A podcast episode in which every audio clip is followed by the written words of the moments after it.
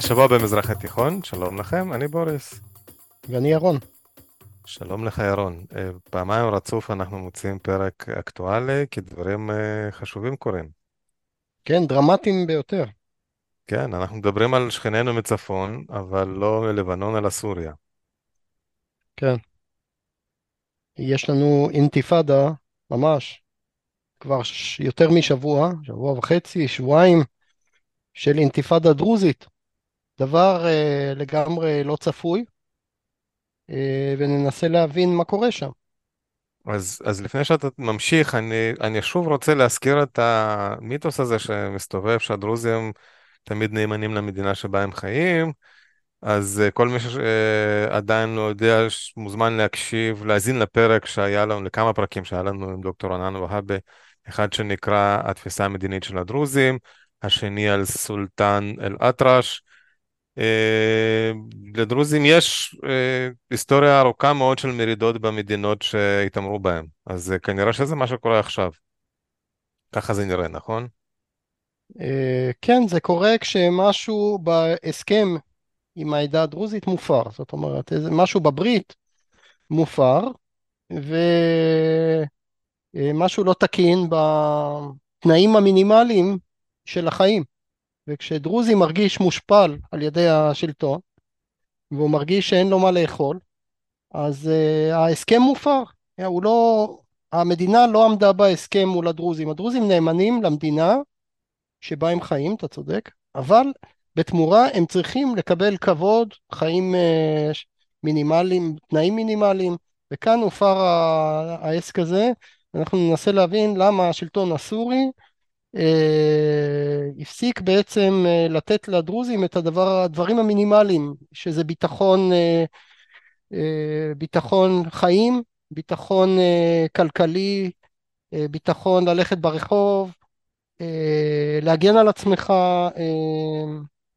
אבל אתה אומר, השלטון הסורי, אתה מתכוון לשלטון המרכזי של המנהיג המוספד ביותר במזרח התיכון, בשאר אל-אסד, נכון? נכון.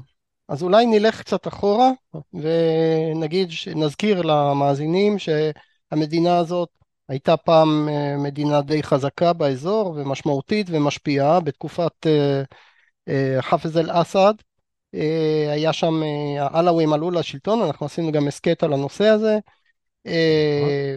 משפחת אסד שלטה ביד ברזל, בוא נגיד מ-1970 עד 2011. ב-2011 היה אה, האב והבן, כן, חאפז אל-אסד ובשאר אל-אסד מ-2000. ב-2011 הכל uh, התחיל uh, להתמוטט בגלל א', מחאה שפשטה בכל סוריה ואחר כך מלחמת אזרחים שהייתה בוא נגיד עד uh, 2017-2018 בעוצמה חזקה ואנחנו ננסה להבין עכשיו מה קורה בסוריה כדי להבין למה הדרוזים אה, מרגישים כך? אז ככה, ב-2012-2013 אה, אסד, בשאר אל-אסד דרש מהדרוזים אה, להתגייס בעצם למלחמה שהיא שונה מכל המלחמות שהיו עד עכשיו. עד עכשיו הדרוזים היו נאמנים לצבא הסורי כי נדרשו, נדרש מהם להילחם נגד אויב אה, אמיתי, אויב מבחוץ, להגן על המדינה, הפעם המשטר דורש מהם למעשה אה, להילחם נגד העם שלהם וזה לא מקובל על הדרוזים. הדרוזים לקחו עמדה ניטרלית אה, והם החליטו שהם אה, לא בעד המורדים ולא בעד המשטר. הם פשוט אה, ניטרלים, לא מתערבים. וזה החלטה של הצעירים. הם, בתור עדה קטנה רואים אה, בלאגן, בוקה ומבולקה במדינה, אומרים תפתרו את הדברים האלה, אנחנו למדינה נאמנים, אבל את הבלאגן הפנימי על לא בידיים שלנו. תראה, יש כאן מצב שבעצם אה, הם ראו את החיילים הדרוזים שכבר משרתים בצבא, שאין להם ברירה, הם הוותיקים, אה, מפקדים על משימות שמבקשים מהם לירות על אזרחים. אה, יותר מאוחר הם גם לא הסכימו להתגייס, כי ראו שגם אין טעם להתגייס, זאת אומרת כל בן אדם, כל צעיר שמתגייס מת. הסיכוי להחזיק מעמד במלחמה הזאת הוא, זו מלחמה עד 2015 נראתה ורודה, זאת אומרת כל הזמן נסיגה, אה, כל הזמן אה, עוד ועוד אה, עיבוד שטחים אה, והדרוזים לא רצו לקחת אה, פה עמדה מכיוון שגם העתיד של סוריה לא היה ברור. לא היה ברור אם אסד יחזיק מעמד. אה, ומכל הבחינות האפשריות הצעירים החליטו שהם לא מתגייסים וזה לא, זה, הם שילמו ביוקר על הדבר הזה. המשטר לא סולח להם על זה. משטר אסד שנלחם עם הגב לקיר לא סולח, רואה בזה בגידה ממש ו, ולכן אה, כבר ב-2015 היו מצבים קשים מאוד שמשטר אסד אה, החליט פשוט לנטוש את הדרוזים. אמרו להם, אתם אוקיי, אתם לא מתגייסים, אנחנו פשוט נוטשים אתכם. את, אה, מה זה אומר? שפשוט הצבא הסורי נסוג מאזור סווידה בדרום, Mm-hmm. וגם בשלב מסוים לקח את הנשק מהמחסנים. היו מקרים מאוד קשים שדרוזים עשו שרשרת אנושית וניסו לחסום את החיילים ולא נתנו להם לקחת את הנשק, זה לא עזר, כן? המשטר הסורי פשוט אה, רוקן את רוב המחסנים, השאיר להם כמות קטנה מאוד של נשק, וב... והדרוזים הקימו מיליציות כדי להגן על עצמם, כי לא היה, נשארו בלי כלום, בלי... אה, זה כמובן לא יכול להחליף את ההגנה של הצבא, ומי שתפס את מקום הצבא הסורי זה כל מיני ארגוני מורדים. כן. אז אם זה היה ג'יש אל-חור, אה, הצבא החופשי, אז זה בסדר, אז היה אפשר להסתדר. היו שם, אה, בוא נגיד, אלמנטים חילוניים אה, או דתיים מתונים, אבל כשזה נהיה ג'בהת א-נוסרה ואחרר שם וארגונים ג'יהאדיסטים, אז התחילו האשמות בכפירה וניסיונות ופגיעות פיזיות בדרוזים וחילול מקומות קדושים ואפילו מעשי טבח פה ושם וחטיפות של דרוזים ממש אה, אכזריות, והדרוזים הרגישו שהמשטר מפקיר אותם, שזה כמובן רק החמיר את הרגשות אה, העוינים של הצעירים כלפי אני זוכר נכון, באותה תקופה גם התחילו להופיע שמועות על צעירים דרוזים ישראלים שמנסים לחצות את הגבול כדי לעזור, ומתישהו הכל נגמר, נעלם מה, מהעין התקשורתית. יפה, אתה לוקח אותי פה לסוגיה שהכי מטרידה אותנו כישראלים, צריכה להטריד אותנו כישראלים, וזה הדרוזים כאן. הדרוזים כאן חשים שהאחים שלהם בסכנה, ובצדק. כן, אני מבין לחלוטין את התחושות שלהם, וב-2015, כאשר הם נשארו ללא הגנה, אז הדרוזים ממש אה, פנו לממשלה, ואפילו איימו שהם אה, לא יכולים לשבת מנגד והתערבו, והממשלה איימה על אה, ארגוני המורדים שלא יפגעו בדרוזים. וכמובן שאם אנחנו עמדנו פה לפני הסתבכות אה, לא קלה ב-2015 אבל אז קרה נס, כן, הנס שהעלווים התפללו שיקרה. ואתה יודע מה קרה בקיץ 2015 בשיא המשבר התערבו הרוסים. כן, הרוסים החליטו להתערב ישירות וחיל האוויר הרוסי אה, התחיל אה, ממש בהפצצות חזקות מאוד מהאוויר, מה שנתן אה, תנופה גדולה ללוחמים בשטח וגרם למהפך גדול ב-2015 בקיץ. כבר בספטמבר, ספטמבר-אוקטובר הגישו את המהפך, מה שחסך מאיתנו הסתבכות עם הנושא הדרוזי הזה בדרום, כן, וזה מנע אסון שכמובן היה מחייב התערבות ישראלית או אפילו... אה, אתה את יודע, אנחנו עשינו פה פרק על, על תיאורות קשר, אני לא, לא, זאת אומרת, אני לא אופתע אם יש קשר בין, בין, בין הדברים, והרוסים אה, שמעו כל מיני בקשות מישראל ופעלו בנידון. בוא נגיד שום, שהאינטרס הדרוזי... לזה. אני חושב ש... אה, אני יודע... כמה אה, מאות אלפי דרוזים, לא, אה, זה לא הסיבה שהרוסים אה, התערבו במה שקורה בסוריה, זה לא, אני חושב שהדרוזים זה האינטרס האחרון שמעניין אותם. לא, לא, מה, הכוונה אותם... שלה הייתה שישראלים ביקשו מהרוסים, אבל עזוב, זה סתם בדיות ליבי. Uh, טוב, אני, אני לא חושב uh, שיש בזה משהו, הרוסים פשוט חיכו לנקודת החולשה המקסימלית כדי להתערב בתנאים שלהם, זאת אומרת שהם יקבעו uh, איפה הם יוכלו לבנות בסיס ימי, בטרטוס, שם בחממים, בסיס אווירי ליד ג'בלה, אה, וכל ה, כל מש, ההשתלטות הרוסית על אזור החוף והפיכתו למקום אסטרטגי לרוסים, אה, אבל איכשהו זה הועיל גם לישראל בעקיפין, והציל אה, גם את הדרוזים בדרום. אבל כל ההסדרים ש... שהשיגו הרוסים, זה מרגיש עכשיו שכל העסק מתפרק. זאת אומרת, הצבא, קואליציה הזאת של אסד, כוחות אסד, חיזבאללה, מיליציות שיעיות, איראן, חיל האוויר הרוסי, כל העסק הזה משום מה מרגיש שזה לא מחזיק. אז בואו בוא נתאר קצת את המצב בסוריה ונבין uh, מה קורה. קודם כל נתחיל במזרח, אזור הגבול עם עיראק, uh, יש שם uh, מיליציות שיעיות שנאמנות לאיראן, יש שם uh, הרבה יותר מאשר צבא uh, סורי ממש. בצפון, מי שאתם יכולים לראות ב Syria Live Map, גם דרך אגב מפה חיה של המלחמה בסוריה, יש שטח גדול מאוד בצפון ששייך לכורדים, יש להם ממש אוטונומיה שחולשת על לא פחות מאיזה רבע מהשטח סוריה. אוטונומיה אה, רשמית או סתם אף אחד לא מתעסק איתם? זה אה, אזור ניטרלי, כן? אה, שכרגע ממש בימים אלו מתחיל איזה קרב של שבטים ערביים ממש במזרח, באזור דיר אזור, להשתחרר מהכיבוש הדרוז... הכורדי. אה, אנחנו לא יודעים עוד לאן זה יתפתח, אבל אה, כנראה שעומד אה, מאחוריהם המשטר הסורי, או אולי אפילו הטורקים. מישהו עוזר לשבטים האלה להילחם נגד הכורדים. הטורקים מהצפון, צפון, יותר צפון מערב, פלשו למאות קילומטרים לתוך שטח סוריה, הם, הם מחזיקים בשטחים האלה כבר יותר משבע שנים. אה, חלק, יש להם אזור שהוא בחסותם מחוז שלם, אידליב, שנמצא בצפון מערב, ששם עדיין יש אופוזיציה, זה איך שאומרים המעוז האחרון, אה, ושם העניינים לא זזים, זאת אומרת זה מין קרב התשה שהמשטר הסורי לא מנצח בו, וגם המורדים אה, מצליחים איכשהו להחזיק. עכשיו זה המצב בצפון ובמזרח.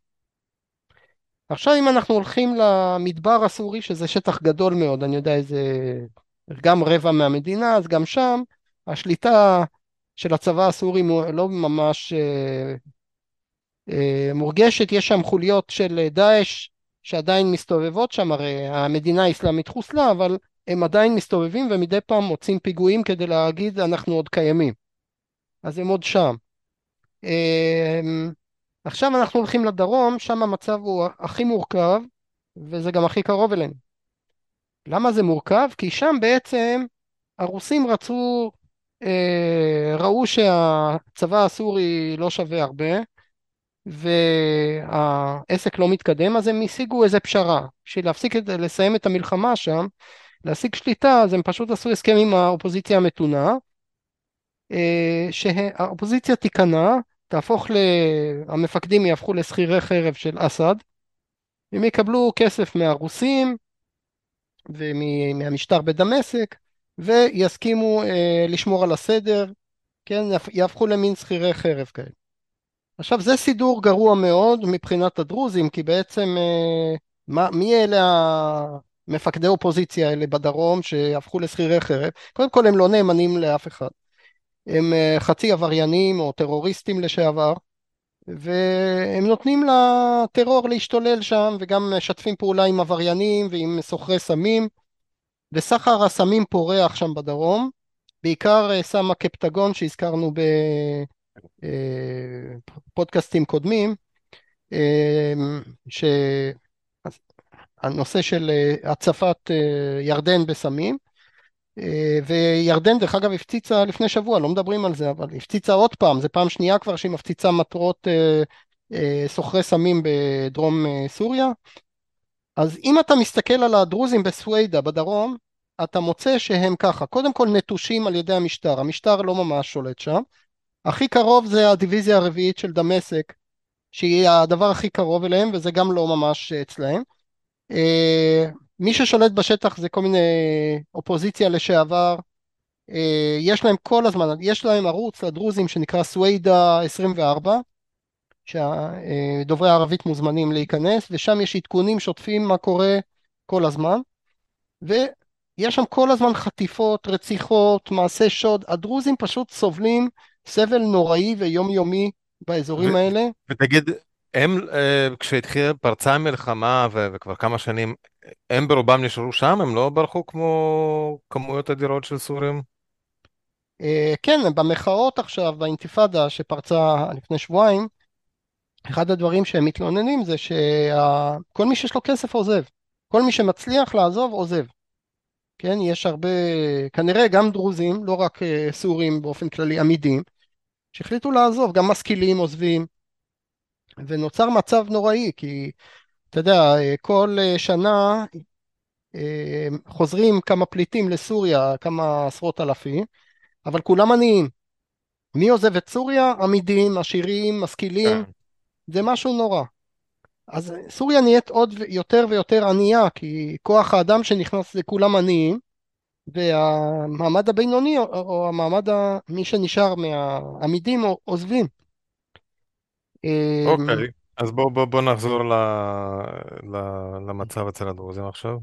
אז הדרוזים מרגישים אה, סכנה יומיומית, המיליציה לא מחזיקה את ה... לא מצליחה להחזיק ולתת להם ביטחון אישי.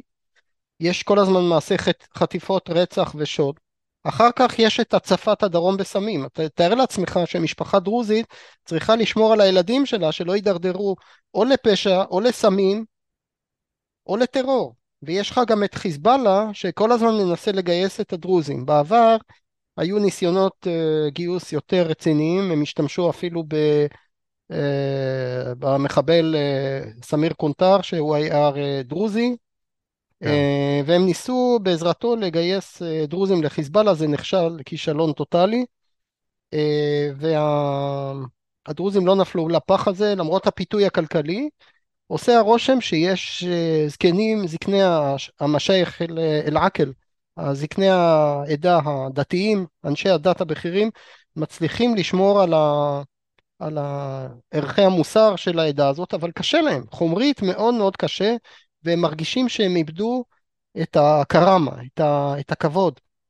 אה, וממה הם חיים בעצם? זאת אומרת, אה, האינתיפאדה האחרונה פרצה בעקבות אה, עליית מחירים דרסטית של מחירי הדלק, עלייה של האינפלציה, הערך המטבע כל הזמן, המטבע מאבד עוד ועוד מהערך שלו, וממה חיים הדרוזים בעצם? מה אתה חושב? ממה הם יכולים, איך הם יכולים בכלל לשרוד? חקלאות, לא? מה... נו, אבל אם שום דבר לא שווה כלום, ואי אפשר למכור, ואין שוק, והכל מת, ויש פשע ויש סמים, אוטרקי? זה עזרה מבחוץ, כן? יש להם, למזלם, יש את האחים הדרוזים ב- בישראל, יש את האחים הדרוזים בלבנון, וזאת עדה מאוד מאוד מגובשת, אה, והם עוזרים אחד לשני.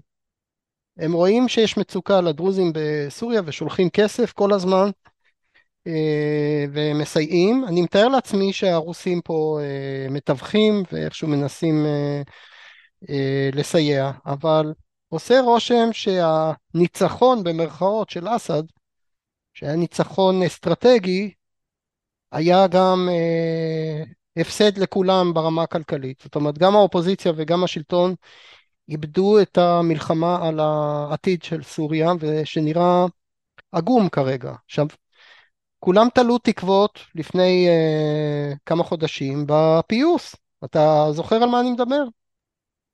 הפיוט. אנחנו ראינו את אסד מגיע ל- לליגה הערבית. כן. כן, אנחנו ראינו את uh, uh, גדולי אויביו במפרץ הפרסי לוחצים לו את היד. וכאן העם הסורי קיווה שהנה יגיע עכשיו המזומנים יגיעו שוב רחמים אחרי רעידת אדמה הנוראית שפקדה את uh, סוריה אה, וכל ההתקרבות. אה, אני בעצמי הייתי באמירויות ושמעתי שם אה, המון הזדהות עם העם הסורי מאמירתים שיצא לנו לפגוש שם. והמון המון רצון לעזור. והנה עכשיו אתה רואה בשטח איפה הסיוע. כשהסורים נואשים, אנחנו לא רואים את זה מגיע, השיקום של סוריה מתמהמה, משהו לא עובד, דרך אגב, אפרופו סולחה והפיוס, אמרת שאסד אה, נותר טינה, כן? הוא מתנקם בדרוזים כי הם אה, לא עמדו. יש איזה דיבורים, אה, משהו לפיוס הזה בין אסד לדרוזים? כמו שלמשל היה בין הפלסטינים לכווית, אחרי שהפלסטינים תמכו בסדאם חוסיין. תראה, זו שאלה מצוינת. אסד, לפי העיתונות, שלח שליח מיוחד לעדה הדרוזית, מישהו מהיועצים הקרובים שלו, וכנראה שיש לזה השפעה מסוימת, אה, כי אה, תכף אני אגיע לזה, אבל יש ממש התארגנות של הדרוזים אה, לסוג של אוטונומיה. תכף אני אדבר על זה, אבל יש שליח מיוחד של בשאר אל-אסד דיבר עם שייח' דרוזי שהוא נאמן למשטר ושמתנגד לכל מאבק נגדו, שזה שייח' בשם יוסף ג'רבור, וג'רבור הביע ממש התנגדות אה, למהלך שעכשיו מתגבש, יש איזה מהלך ש... אה, של אה, קצין גבוה לשעבר בצבא הסורי, עמיד, אתה יודע, עמיד זה, זה מקביל לתת אלוף, אז ששמו נייף אל-עאקל, נייף אל-עאקל הוא גיבור דרוזי מעוטר, כן, יש לו, קיבל עיטור גבורה אה, במלחמת 73, מלחמת אה, יום כיפור, והוא ממש אה, גיבור נחשב בעדה הדרוזית, נפגש עם מנהיגים, אפילו יש לו תמונה, אפשר למצוא באינטרנט עם סולטן אל-אטרש, כן, שחי עוד בשנות השמונ... עד שנות ה-80, mm-hmm. זה המורד הגדול שכן מרד בצרפתים, אז אתה רואה את החיבור כאן, שהוא מאוד מסוכן למשטר הסורי, בין מישהו שהכיר אישית את סולטן אל-אטרש עוד בשירות שלו, כן, הוא היה צעיר, בן 20 ומשהו, אה, ועכשיו הוא נחשב לגיבור בעדה הדרוזית, והוא פגש את אה, איש הדת הבכיר הדרוזי, אה, חיק, חכמת אל-היג'רי, והם דנים באפשרות, שים לב, להקים איזושהי מועצה שתנהל את האזור הדרוזי, את סווידה. אמ, אוטונומי, אוטונומיה, מעין קונפדרציה של אוטונומיות בסוריה. כן, מה שמאוד מזכיר את ההתנהלות של, ה... של הכורדים בצפון, כן. אה, וכנראה שהדרוזים לא ממש אה, מסכימים לעסק הזה, זה צעד מאוד מאוד קיצוני, כמו שאתה רואה, יש אה, את הג'רבו הזה שמתנגד, ולא בטוח שיהיה להם אומץ להתקדם בכיוון הזה, ומראים ש... אה, אל-עקל, התת-אלוף הזה, עמיד אל-עקל, קצת נרתע אפילו מהיוזמה הזאת, הוא חושש מהתגובה של המשטר הסורי והוא אמר שזאת הצעה. הוא אמר את זה כשהוא התראיין לסווידה 24 ושאלו אותו האם אתה אה, מדבר על אסתקלל או על, על עצמאות ממש של המחוז אז הוא אמר שזאת הצעה, זה אקטירח, זאת אומרת הוא נזהר לא להגיד שזה אה, ממש, אה, אבל שזה ריאלי, אבל זה, אתה רואה, זה על השולחן. זאת אומרת, אין פתרון למצוקה. עכשיו, למה זה נוצר המצב הזה? אוקיי, okay, למה? אה, כי לאסד אין יכולת, באמת אין לו. זאת אומרת, אין לו את היכולת לעזור לדרוזים. זאת אומרת, זה לא שהוא יכול עכשיו להוציא מהכיס ולתת להם, הנה, קחו. אסד שקוע בחובות ענקיים לאיראן ולסוריה, היה איזה הדלפה לפני אה, שבועיים שהגיעה לרשת אל-ערבייה הסעודית, הם כמובן פרסמו את זה, שאסד בחוב מצטבר של אה, משהו כמו 50 מיל, אה, מיליארד דולר למשטר באיראן, בטהרן, והם אסד עשו... אסד משטר. כן, כן. ושיש... תמורת הסיוע שהם נתנו בין השנים 2012 ל-2000 עד היום, יש איזו אה, הוצאה מצטברת של 50 מיליארד דולר, שמהם האיראנים דרשו, תשים לב כמה הם נדיבים, רק 18 מיליארד. אה, עכשיו, גם את ה-18 מיליארד אסד לא יכול אה, לשלם, ולכן אה, האיראנים אמרו, אתה יודע מה, זה בסדר, אל תשלם, פשוט תביא לנו אה, אחוזים בשליטה על שדות הנפט, תן לנו אחוזים בנמל הזה, תן לנו אחוזים פה, אחוזים שם, תן לנו נדל"ן פה ונדל"ן שם. זאת אומרת, במילים אחרות, השתלטות איראנית על הכלכלה הסורית. כן? זה מה שהם מנסים לעשות למשל בעיראק. בעיראק זה יותר קשה לאיראנים, כי לעיראק יש, אה, אתה יודע, יש להם אוצרות טבע, יש להם נפט, המון נפט, מדינה הרבה יותר אה, עשירה מסוריה. וכאן אסד נהיה פשוט עבד נרצע של אה, המשטר בטהרן, כי החובות, הוא לא יכול לעמוד אפילו בחוב אחרי הנחה. אז איך אתה רוצה שהוא ישלם לדרוזים כשהוא במצב של חובות לרוסים, לאיראנים, הרי אין מתנות חינם. האיראנים לא התערבו כי בגלל העיניים היפות של אה, אסד או של אשתו.